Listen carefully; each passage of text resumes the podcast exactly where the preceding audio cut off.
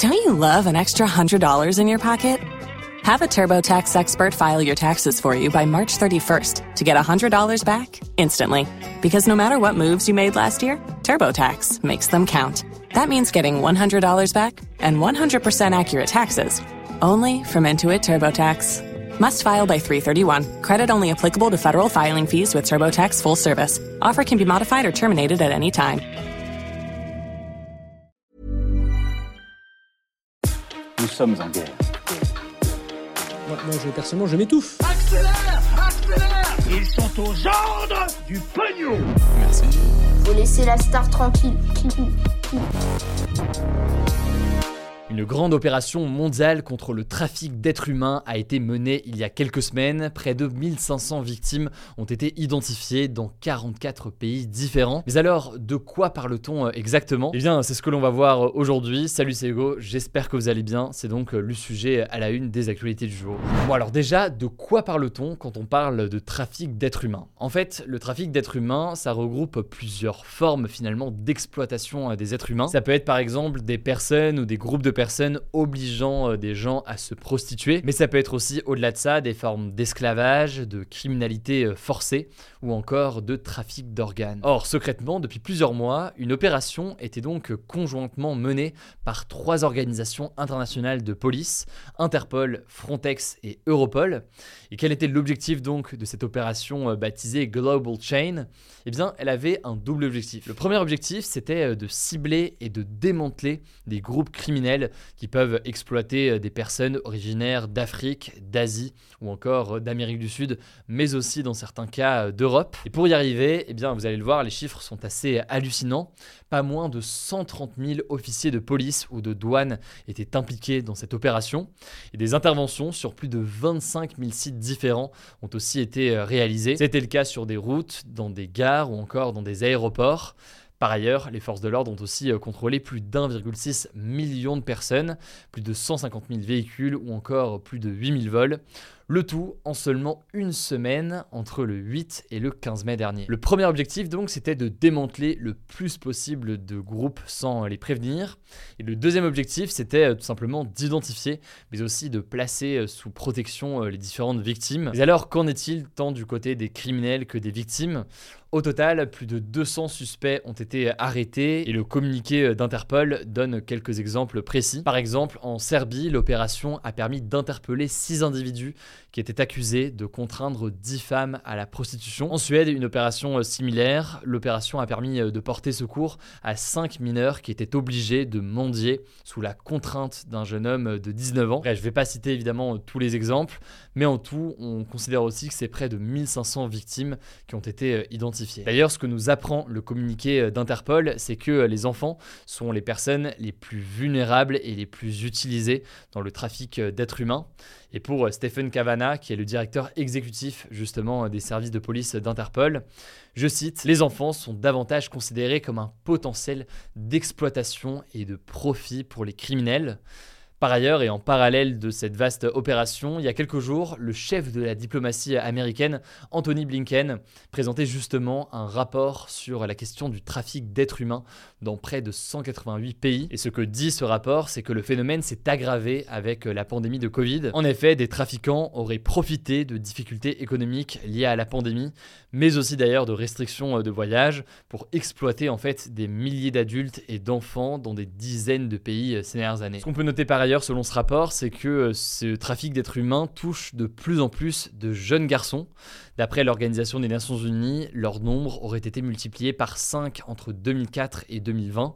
C'est un chiffre donc plus important que chez euh, les jeunes filles. Et face à cela, les États-Unis ont établi une liste de pays qui, selon eux, ne font pas suffisamment d'efforts pour combattre ce fléau. Alors, sans grande surprise, dans cette liste noire établie donc par les Américains, on retrouve la Chine. Ça fait écho euh, notamment à la situation des Ouïghours, cette minorité musulmane qui est actuellement persécutée en Chine. Bref, tout cela a débouché sur l'ouverture de deux 244 nouvelles enquêtes à travers le monde et d'autres suspects et d'autres victimes pourraient être identifiés dans les prochains mois. Ça me semblait important d'en parler aujourd'hui parce que c'est très rarement dans l'actualité alors que c'est un sujet évidemment très très important. Je laisse la parole à Blanche pour les actualités en bref et je reviens juste après. Merci Hugo et salut tout le monde. On commence avec une première actu.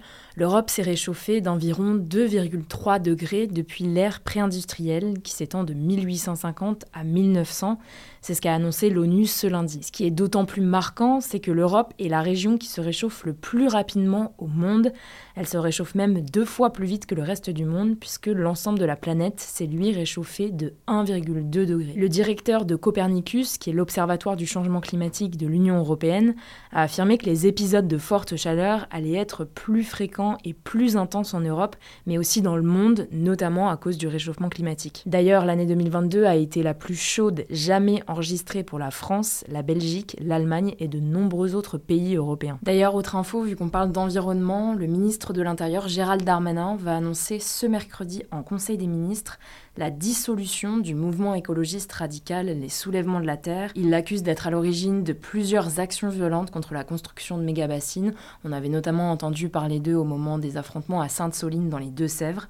On y reviendra plus en détail ce mercredi. Deuxième actu, l'entreprise franco-allemande d'aéronautique Airbus a signé ce lundi une vente record avec Indigo, une compagnie aérienne low cost indienne. Ça représente environ 47 milliards d'euros et c'est marquant car c'est la commande la plus importante passée par une seule compagnie aérienne en termes de volume. Pour Indigo, ces avions doivent permettre de répondre à la demande sur le marché en Inde qui est en pleine croissance. D'ailleurs, c'est aussi un marché stratégique car l'Inde, qui compte 1,4 milliard d'habitants, représente le troisième marché du transport aérien au monde après les États-Unis et la Chine. Troisième actu, 10 travailleurs sans papier qui ont travaillé sur les chantiers des Jeux Olympiques de 2024 à Paris ont décidé d'assigner en justice de grandes entreprises du bâtiment selon des informations de France Info. Ils dénoncent en fait leur exploitation et affirment ne pas avoir eu de contrat de travail, de fiches de paie ou encore de congés payés. Ils expliquent aussi qu'ils ont dû acheter eux-mêmes leur matériel de protection. Alors ce sont des hommes qui sont notamment originaires du Mali ou de République démocratique du Congo,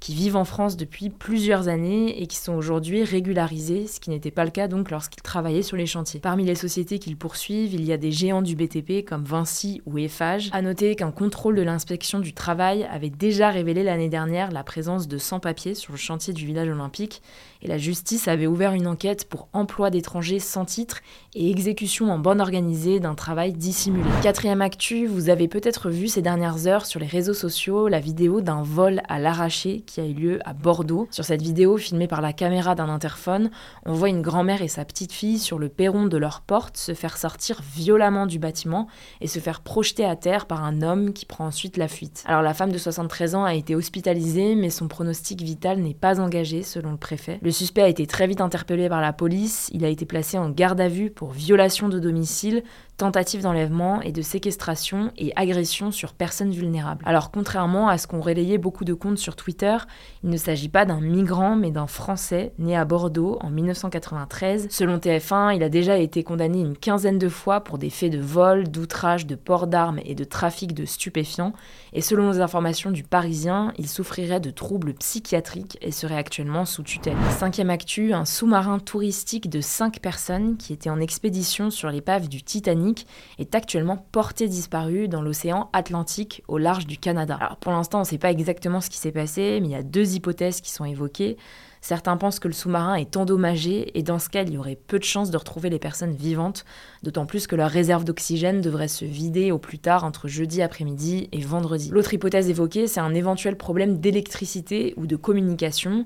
Dans ce cas, le sous-marin aurait pu remonter à la surface tout seul et on ne sait pas encore où il pourrait être. En tout cas, trois avions américains, deux avions canadiens et plusieurs balises équipées de sonars sont à la recherche du sous-marin, mais c'est très compliqué vu que, comme je vous l'ai dit, on ne sait pas encore si le sous-marin se trouve à la surface ou au fond de l'océan, ce qui étend fortement la zone de recherche. On vous tiendra au courant. Dernière actu, la journaliste et romancière Claude Sarraute est décédée dans la nuit de lundi à mardi à l'âge de 95 ans. Elle a écrit de nombreux romans comme Allô Lolotte, c'est Coco ou encore À l'amour, toujours l'amour. Elle a aussi été un pilier des émissions de l'animateur Laurent Ruquier à la télévision, mais aussi de l'émission Les Grosses Têtes à la radio. D'ailleurs, Laurent Ruquier lui a rendu hommage ce mardi matin, déclarant, je cite, C'est une femme formidable, c'est l'une des premières femmes libres, plus féministe que l'on l'imagine. Voilà, c'est la fin de ce résumé de l'actualité du jour. Évidemment, pensez à vous abonner pour ne pas rater le suivant, quelle que soit d'ailleurs l'application que vous utilisez pour m'écouter. Rendez-vous aussi sur YouTube et sur Instagram pour d'autres contenus d'actualité exclusifs. Écoutez, je crois que j'ai tout dit, prenez soin de vous et on se dit à très vite.